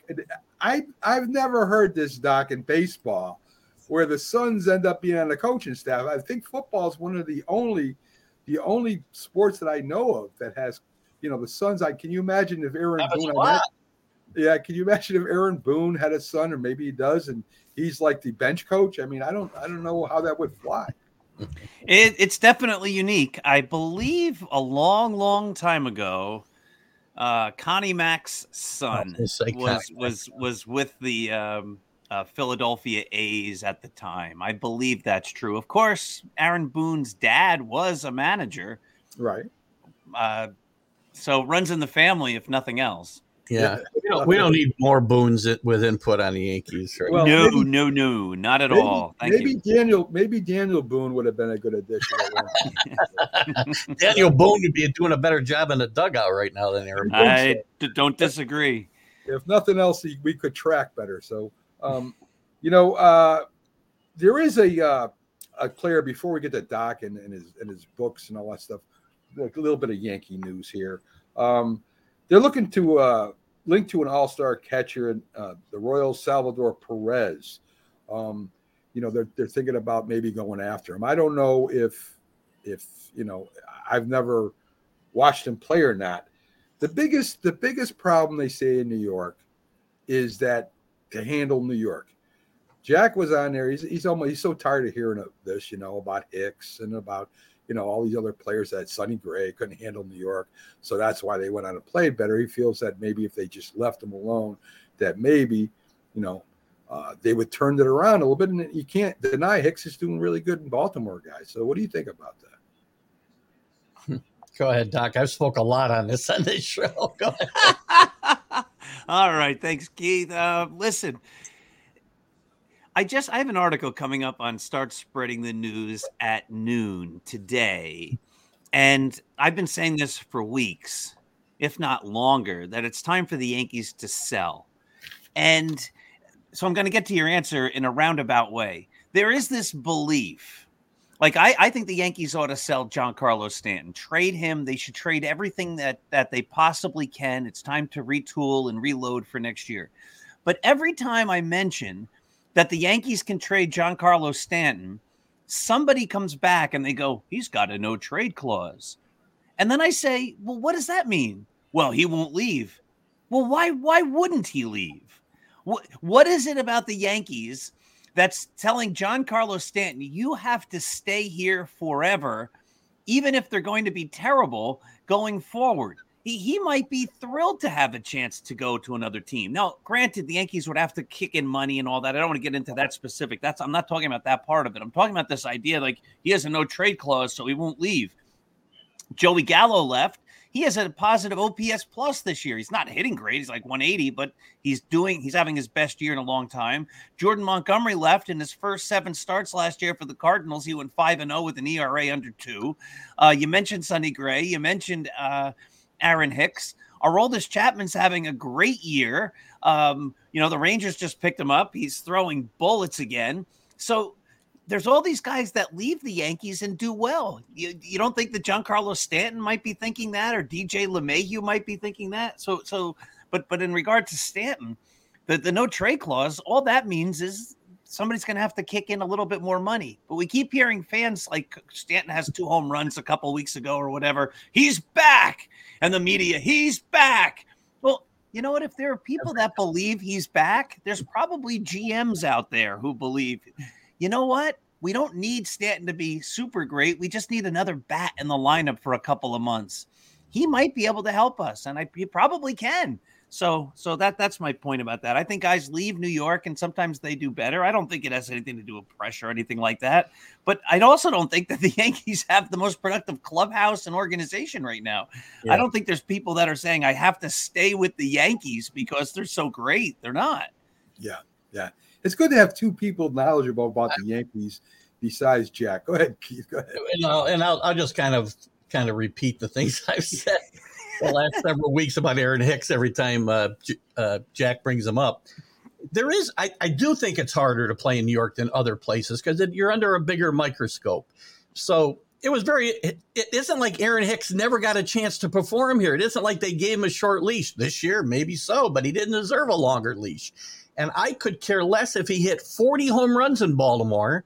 It doesn't mean he was going to do it in New York, and I don't believe he ever would have.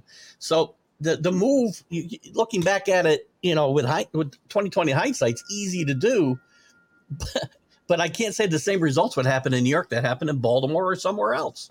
And I don't care, uh, as as uh, as uh, Doc said, that if they traded Stanton, if he went on some home run tear because he's in a home run hitting friendly ballpark, that we should have kept him.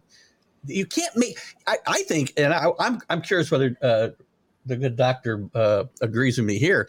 I think the Yankees hurt themselves with Gary Sanchez here for years because they were afraid to trade him because they were afraid of what he would do somewhere else, and that's why he was here so long and way too long. As as I'm curious if he agrees with that comment. No, I agree with that 100 percent. Like you have, if you're a GM, you're going to make moves, and you're going to make moves that work and you're going to make moves that don't work. You can't worry about that, right? Mm-hmm. Like you can't say, "Well, I agree with you too." And it, if Aaron Hicks or Giancarlo Stanton or Anthony Rizzo or DJ LeMahieu or whoever gets traded and they go off and they hit 400 and they Well, then you say, good for them. They weren't doing it as Yankees. And maybe, and I'm, I'm a big fan of, of trading Harrison Bader. Maybe if Bader became really good, you'd say, well, he didn't have enough time into New York. In New York, he could have proven it. But to Keith's point, Giancarlo Stanton's had a long time to show what he can do here. Aaron Hicks has had a long time to show what he can do here. Aroldis Chapman had a long time to show what he could do here. And for whatever reason, and I don't disagree that the spotlight's a little bit brighter or probably a lot brighter in New York, yeah. but you know, if you're a professional athlete, you've, you've got to perform. And if you can't perform in New York, well, then get rid of them. And if you then go somewhere else and you're great, I don't think that, as Keith said, also, I don't think that necessarily translates to you would have done great in New York. Obviously, you weren't. And it's not like like I have any animosity toward any of these guys. If Giancarlo Stanton goes out and wins five MVP awards, good for him. Like, right. good. I'm like, I I want you to be successful. I just don't want you on the Yankees anymore. so, right? So, so, guys, what I mean, what's the answer? The Yankees, I don't think, are gonna. If they make a wild card, they'll be lucky. I think right now. I mean, Baltimore's in first place now. I'm glad to see them doing good. Uh, Tampa Bay cooled off a little bit. Boston still has a shot at the wild card. I think the Yanks are done. So what? What? Do you, what you said? Just get rid of it. Do you get rid of Boone? Do you get rid yes. of GM? Do yes. You, I mean, the whole thing, the whole Shabbat's gone. Blow it up. It over. Wow. wow. Twenty years. Uh, Cashman's been there 25 years. I mean, the first few years were pretty good, but those weren't teams he built. They were already built for him by Gene Michael and Buck Showalter. Um, when it started to become his teams, let's say 20 years ago, I mean, he's been to they've been to two World Series in 20 years and won one. The Royals have been to two in the last seven years. I mean, that can't happen in Major League Baseball. I know it sounds like uh, you're just a spoiled Yankee fan, but yeah, I am. It's the Yankees, not the Royals. It's the Yankees, it's not the Royals. And, and my problem is Cashman doesn't try anything different. We do the same thing over and over again we we put together flawed teams that can't score unless they're hitting home runs, can't hit a elite pitching in the playoffs. He gets right-handed power hitters for a left-handed ballpark. Too many of them. I'm not saying you can't have any. And we keep getting pitchers with questionable makeups and injury histories. See Carlos Rondon. James Paxton. Latest. James Paxton. I've just mentioned the latest iteration, right? But you can go. the It's amazing. Another guy, Paxton, who couldn't pitch in New York, he's pitching great in Boston. Okay, great. Well, good right. for him. Right, right. There's like the, the, the road is littered with bad decisions uh, by Cashman. The only thing he's done well that I can see, and I don't know that it's him, it's more scouting and whatnot, is the draft has been pretty good, obviously. They've done very good stockpiling kids, but then they tend to trade them away anyway. How many good kids have we traded to Texas for Joey Gallo?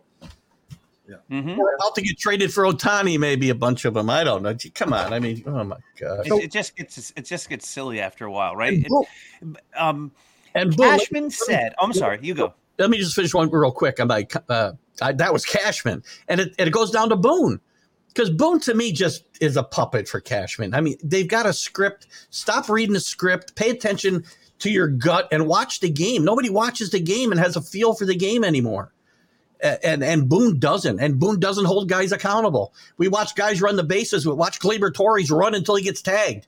That's his base running strategy, you know. And and Boone doesn't hold guys accountable. He laughs about it when it works. You know, well, just I always, to me, it was always, right. I always try to bring some some great some happy news when I well not lately. I try to. Uh, Aaron Judge might be back. You know, that's that's something maybe we can look. There is that. A lot, a lot of people are comparing Aaron Judge, Judge now to Mike Trout as far as injuries. Is he the type of player that we're going to have a few good, great years out of him, and then he gets injured? And then, you know, like the way Trout's been going, I ain't comparing Aaron Judge to Mike Trout right now because, of course, Mike Trout uh, has had a longer career and it's a lot better. But I mean, is this something that we that we might end up looking forward to, guys? I'm worried about that. Yes, and I, have always been worried about Judge uh, Judge's injury history. He played a lot in 2017. He played a lot in 2021, and then he played a lot last year. But the other years, he's been out for significant periods of time. Let me let me make this point about Judge for this year. And Keith and you, uh, Mac, you may disagree with me. He's not 100% yet. Everybody's agreeing with that. we just mentioned how the Yankees should probably blow it up, right? And say, get rid of everybody. We just mentioned that the Yankees are a long shot to make the final wild card piece where they'll probably, if they even made it, will get into the playoffs and be eliminated quickly.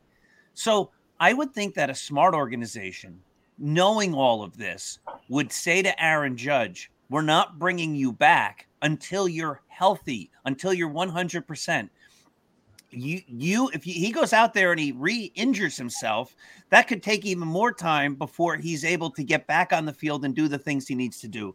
There's all sorts of pitchers and players in baseball history like dizzy dean. He gets hit and he changes his uh, windup and then he he's never the same guy after that. If judge has to uh, do things differently to favor the injury that he has it could lead to all sorts of other injuries or all, all sorts of bad habits that mess up his swing, that mess up the way he plays.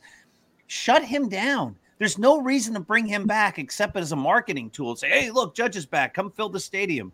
It, that's not going to help the Yankees long term, and it's not going to help the Yankees in 2023 because I don't think you can help the Yankees in 2023. Yeah, I don't totally disagree. The problem with the reality of that is we just talked about the fact that Cashman and Boone – are really probably fighting. They should be fighting for their lives, which means they're not going to want to quit on this season. And Cashman's going to go all in to get into the playoffs and think anything can happen where it hasn't happened since uh, uh, Boone's been the manager, uh, as we know.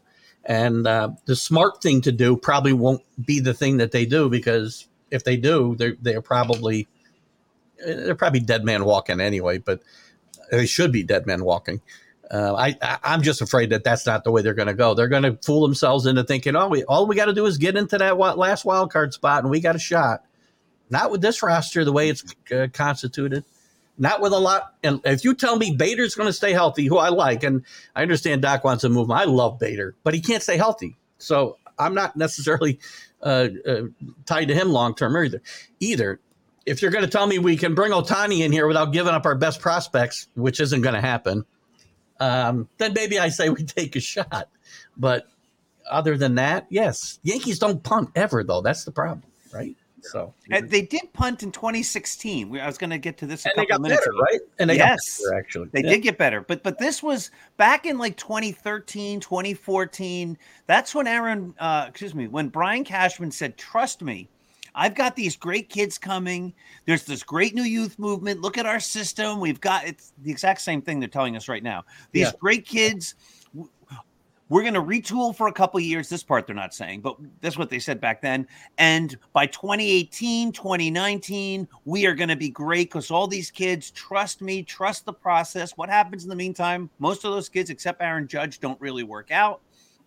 They get rid of Joe Girardi, and maybe it was time, but they bring in a manager who at this I'll never understand this, who never managed. He never coached. He never had any leadership position. He, he was a TV guy. There's a big difference between being a TV guy and being the manager of a baseball team, especially one that's supposed to go to the World Series. Yeah. Like if the Yankees figured in 2018 that they were going to be a last place team, then you say, "Hey, you know what, Aaron Boone, you're gonna we're gonna give you five years. We're gonna see what happens." They were supposed to take it to the next level. They were one game away from the World Series, and they turned it over to a guy who nobody could have known how he was going to do because he had no track record. There was nothing to base it on except a hunch. And so Cashman said, Trust me, I have the vision, I have the manager, I have the coaches, I have the plan. It didn't work. And they're getting worse. So I think at this point, you say, You know what? We gave you all of our trust, and this is where we are. It's time to go in a different direction. It doesn't mean Brian Cashman wasn't a great GM. I think he was a very good GM. Is he still a great GM in 2023? Mm, I think the jury's out. I don't, I think the answer probably is no. Yeah. Yeah. Well, I mean, I mean, I mean, who do you who do you get for a GM? Who do you get for a coach? I mean, if you're talking replacing the top, do you get a young GM from one of these teams that that do you know that that play you know play with newer players and bring up uh, uh, talent, or do you go with an older GM that's been around the, the, the, the game for a while? See, this this is the questions that a lot of people are going to have if you do this stock if you blow. EJ on the Start Spreading the News show wants the Yankees to go after the GM of Tampa Bay. You know, go get one of these young guys who seems to have success all the time with with with a different approach. he, he, and, and I don't want to dominate the discussion, so Keith can jump in and, and, and, and let me just make this quick point. In our country, we have a president and we have a law that went into effect, you know, in the FDR or the Truman administration that says you can only be the president for eight years. The Constitution says you can be a senator only for six years. Now you can get reelected, and they do, but, uh, but the idea is you can only be in the House Representatives for two years. The idea behind all that is eventually people get to the point where even if they're great at what they do, that they eventually aren't going to be great anymore eventually the old way of looking at something becomes passe and you need to have somebody who's dynamic and somebody who understands.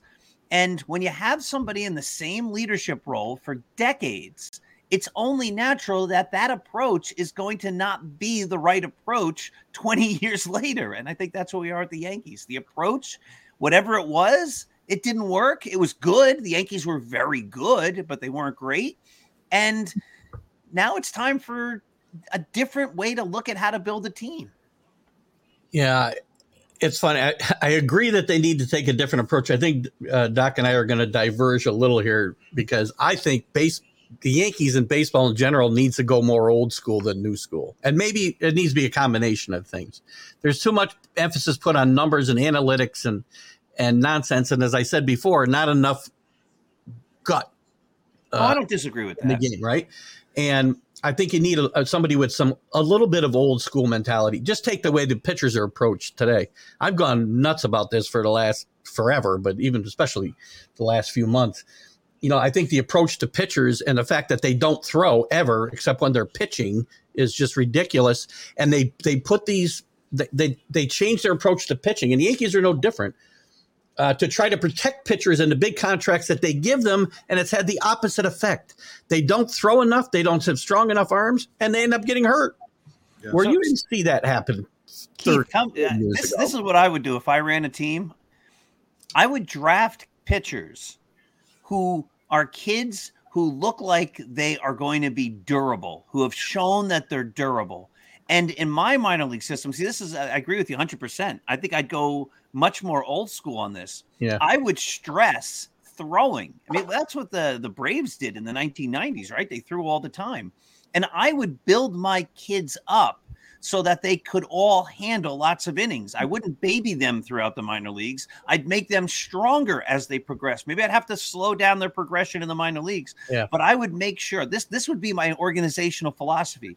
We're going to build durable pitchers. And you know what? That would actually revolutionize baseball in a way that's different than the way most teams are playing today. Because I would have starting pitchers that could probably go seven innings, maybe eight innings. And that would put a lot of less stress on a bullpen. It would make me not need 13 relief pitchers. And then I could have, you know, another pinch runner, another fielder to be a backup defensive replacement for my first baseman who needs a defensive replacement, uh, speedy guys in the outfield. I could have a deeper roster with pinch hitters and, and replacement players who could play different positions rather than having 97 guys in the bullpen because none of my pitchers can pitch past the fifth inning. Absolutely, 100% agree. I'm so t- uh, agree. I, I'm so tired of watching guys come up and when they walk a guy and after they got 80 or 90 pitches, they're looking at the dugout for somebody to come and get them. That's the that's the way they're trained. That's where their mentality is. I want guys like Gerrit Cole who are pissed off every time you come out to the mound. Get out of here. Yeah. yeah. You know, so uh, again, I there's got to be I understand, right? I'm a bit of a dinosaur and I'm a get off my get off my lawn kind of guy these days, it appears, but uh, kids get off my lawn. I yell at during my show sometimes just out of nowhere. Um, but I realize you can't just go back to the old ways. There's got to be some of the new uh, thought process involved as well. But there has to be a, a meshing of it, and uh, I think that's what I'd be looking for. Who that is, I don't know. I really don't. Um, I know who I wanted to be the manager and who I wanted in 2017. When did I hire Boone? 17? Mm, at the end of 17, yeah. I wanted Rob Thomson then. He won't be mm. available now, but Rob Thomson's a guy. He got a cursory interview, and they said, "Thanks a lot, Rob. See you later." Interesting. Interesting. So, Doc, we got Doc, Dr. Paul in here uh, to interview him a little bit about his books and his and of course his site and all that good stuff. Keith, you're welcome to sit sit, sit in. Sure. Uh, and if have any questions? So, Doc, I always start the players off with this question. I'm going to start you off with it about your profession now. You were uh, a principal in, in a school before you you retired. What actually made you want to become an, a sports author, which is what you've written so far? Yeah, so um, it, I've always written, and I've written a lot of in a lot of different genres and a lot of different things. And obviously, I'm a big baseball fan, big Yankee fan. And so the question is, what made me want to be a, an author? Before I retired, it was just sort of a hobby. It was something I did to have some fun. The reason I started the whole website of Start Spreading the News back in 2017 was because I wanted to get my first novel, Scattering the Ashes, published. And the basic feedback I got back from literary agents and publishers was you need to have a name of some sort. You need to have a platform. Nobody knows who you are. So that's how I got a platform. And that's how people started to know who I was. I I, I ran a website um, on the Yankees, and that helped me get my first book published. And so um, once I retired, obviously now I have lots more time to write. Uh, I think I I don't know if I told you this. I'm working on a book right now about some Yankees but you have never seen no one has ever seen any of them play baseball believe it or not it's a book about yankees that no one's ever seen play baseball so it should be something totally different and you have no idea where i'm going with this right because it's oh, about I do. I, do. Oh, okay. I know we talked about it before but oh that's you, right we did right if you want to yeah. say it you can if you don't want to keep it surprise up to you no no no it's it's, it's i'm working on it. it's about a, a whole bunch of different Yankees. It's it's about the Battle of Gettysburg. So these these are different Yankees. There's Confederates in there as well. And so uh, I'm knee deep in my research. I spend a couple hours every day working on on that book, and so it's a little different direction. But um, obviously, I still write for Start Spreading the News every single day, and you know I'm on the Mac and Jack show on Saturdays. I have the Dr. Sem show on Saturdays. I have the Start Spreading the News show on Monday nights. So I'm still obviously very involved with the Yankees and writing about them. And I have some other Yankee projects that are in the works, but we're not there yet. Okay. So, Sounds great. Love the Civil War. I, I look forward to that. I just well, read the, you. just read the Roy White uh, uh, book. By the way, great great job. Thank great you. Job one of my favorite interviews I did uh, when I was uh, started up doing this this type of thing was was having Roy on. It was a lot of fun. Yeah. I know he is he is the best. He is um you know a lot of times you meet the people you look up to right and they they have clay feet and they're they're just nothing like you yeah. I'd, I'd, imagine they would be roy white was everything you could have hoped and more yeah he is a kind gentle dignified generous human being who just happened to be an, a great Yankee and a yeah. great baseball player. I agree 100%.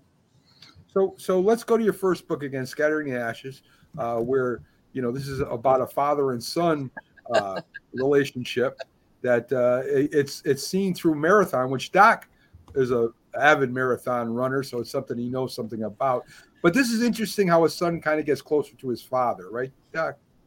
Yes. So it's a story about a father who uh, and a son, and the son's a school teacher, and he's looking forward to the summer, and he knows he's going to visit his dad a lot, and they're going to do some things, and then his dad suddenly passes away, and then the son obviously deals with that grief, and as he's working with the lawyer to settle the estate, the lawyer says, "I've got a crazy thing.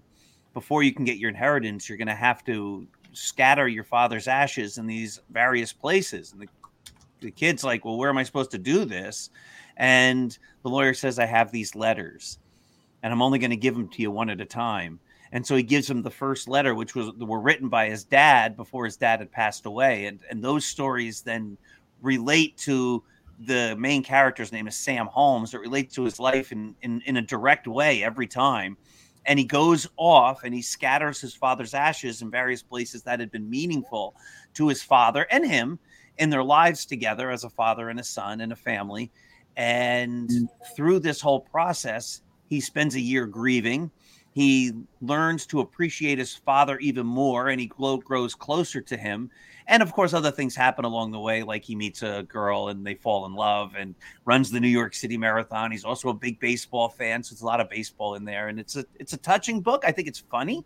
I also think it's it's quite touching. I think people cry. They, they tell me that when they read it. They say i laugh a lot. I cry a lot. It's it's a touching book. There's a lot of faith in there.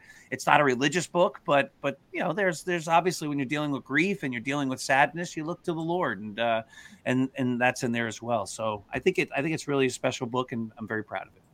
And you've done you've done some other uh books and, and especially yankees uh you know where the yankees have only played one inning some players and and and uh stuff like there you go the least among them and he, he, doc is ready. When i ask him to come for an interview i know he'll be prepared.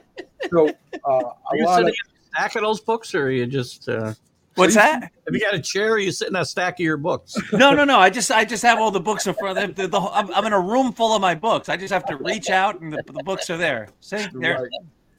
Right. so the least among them is about is and it, and it develops into other stories too, Doc. If I'm not if I'm not mistaken, when you you said it before. So uh, again, you know, you're you're you're making a dent in, in sports as an author, and you're getting some awards and some recognition. Um, how does that feel? I mean, you're going around, you're making speeches, you're you're visiting different sports arenas and stuff. How does it feel, you know, to be on a road and and meeting all these different people?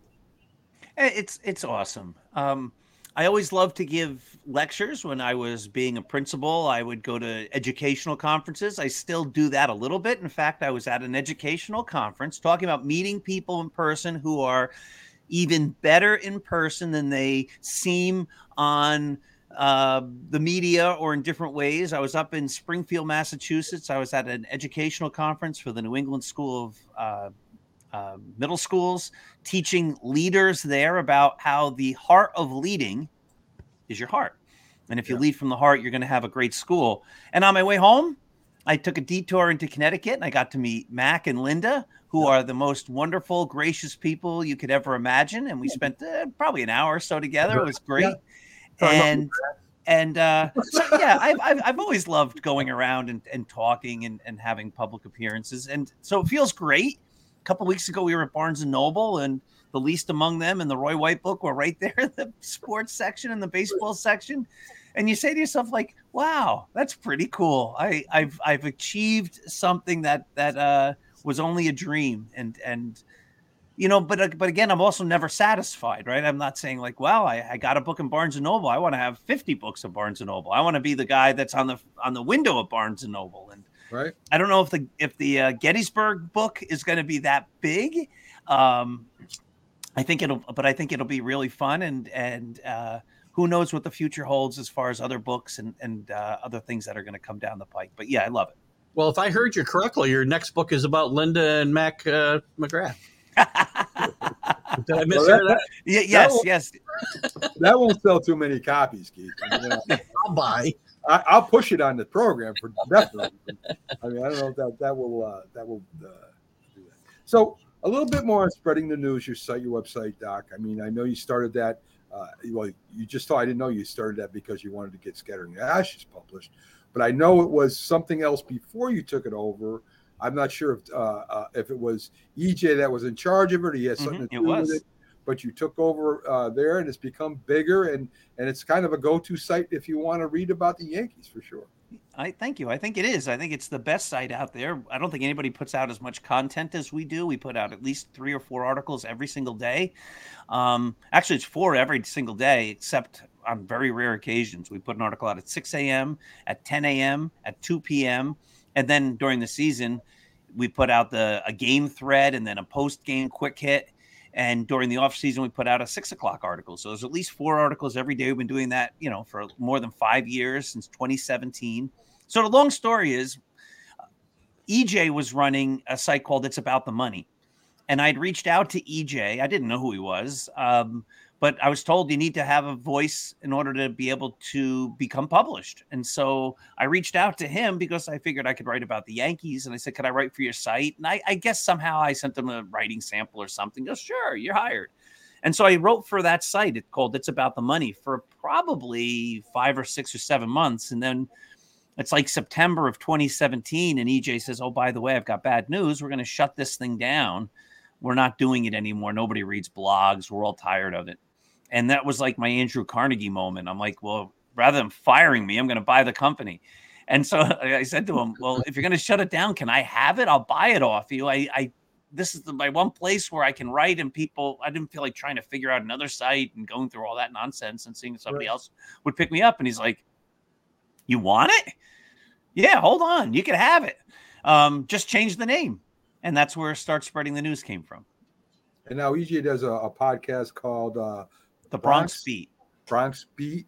And now he's on Start Spreading the News. So it comes, it came a full circle there, which is very, very interesting there. And, and, and EJ, you know, I, I don't get to see him too much anymore because you're, you're running the show now producing it too, but he does a great job. And you got great writers over there, Doc, that make their uh, special appearances when one of you can't come in. A very all knowledgeable uh, people. I heard I did write a couple pieces for you, which you did mm-hmm. publish. Keith, I heard is is got a bunch of articles he's ready to send you. Uh, I hope he does. That'd be, Keith, that'd be anytime you want. We that would be awesome. Well, uh, they're written in crayon. That's the problem. I'm not, I, I, and I don't I don't speak great, but I write even worse. So it's. Uh... uh, he's just he's just he's just saying he's very thoughtful. Keith is one of the most thoughtful uh, broadcasters we have on the uh, on the network for sure. Very insightful. Well, so, so, especially and every and every and every uh, facet he's in there. It's great on us for the Yankees when you're not a you know on the show on Thursday and and and Sunday, and he knows a lot about college football. That's he's he's probably the one of the best at college football that I've seen anyway. Gets a lot of views on that too. So, so Doc, uh, tomorrow we got the debate show coming up uh, for all the Yankee fans out there and baseball fans too, because I know they they uh, you know these guys know a lot about baseball, uh, not just the Yankees' history of baseball too. So check out start spreading the news website. Uh, you know, and uh, for those who don't, Doc, you should get an Instagram site up too, just to let you know. I don't know if you know. Yeah, you know what? It's it's it, Instagram's got to happen. I'm not on Facebook either. I do do a lot on Twitter. Yeah, when you are, are, running your own show and you're trying to do a lot of different things, you have to sort of make decisions, right? And delegation, uh, delegation. Yeah, a well, lot of people over there. It's nothing to it. You just go to Instagram. It says uh, open your site. It tells you exactly what to do. It's sort of like it on Facebook. Give you step by step Delegate that down. You guys would be a big hit over there. I'm telling you, you'd be a big hit on Instagram. Of course, Facebook, you do a couple shows, but of course, uh, you know, Twitter's been really great to you guys. But give it a shot anyway. Take it out. Take yeah, one of the one of these days, you know, I, you have to make decisions about where you're going to spend your time, and true. So, true, very true. Uh, so, Keith, thanks for coming in. Jack had to leave. Like I said, he had some some moving things coming in. That's why he wasn't there. It would have been a lot more fun with him there because I know he would have gone after you guys about Hicks. And, oh, we would have talked for forty five minutes about Aaron Hicks. Yeah, we would have probably. so so maybe it was better he wasn't around for that. We got through a lot of stuff I wanted to get through. So Keith Angle, check him out. TGI Sports Talk. He's got Scream of Consciousness. He's got his Friday show. He's got his college show now. Uh, he does at least three shows a week. He's on uh, Let's Talk Sports site too uh, with Dan Dave Harris, which we kind of partnered up with. We're, we're, we're kind of sharing shows back and forth to get more exposure both ways. And of course, again, Dr. Paul, and start spreading the news. Check out his site and check out his show Monday night. It's a it's a great a great podcast. Guys, have a great one. We'll see you tomorrow, Doc. We'll see you on Sunday, Keith. Thank I, you. I, and I never get tired of you guys either. So let you know. well, Keith, I'm gonna have to come to your house, and then uh, we'll meet each other in person, and then I'll write a book about you too. Oh, yes. awesome! It'll yeah, be short, but that'll be no, fun. You guys, you guys look. Your, your book will be a couple pages longer than Mac's book because yes, yes, yes. I don't know why, but all these chapters about all my ex-wives, actually. Yeah, wow. Well, I don't know about that. Whoa. I'd buy that. I'd buy it. You know?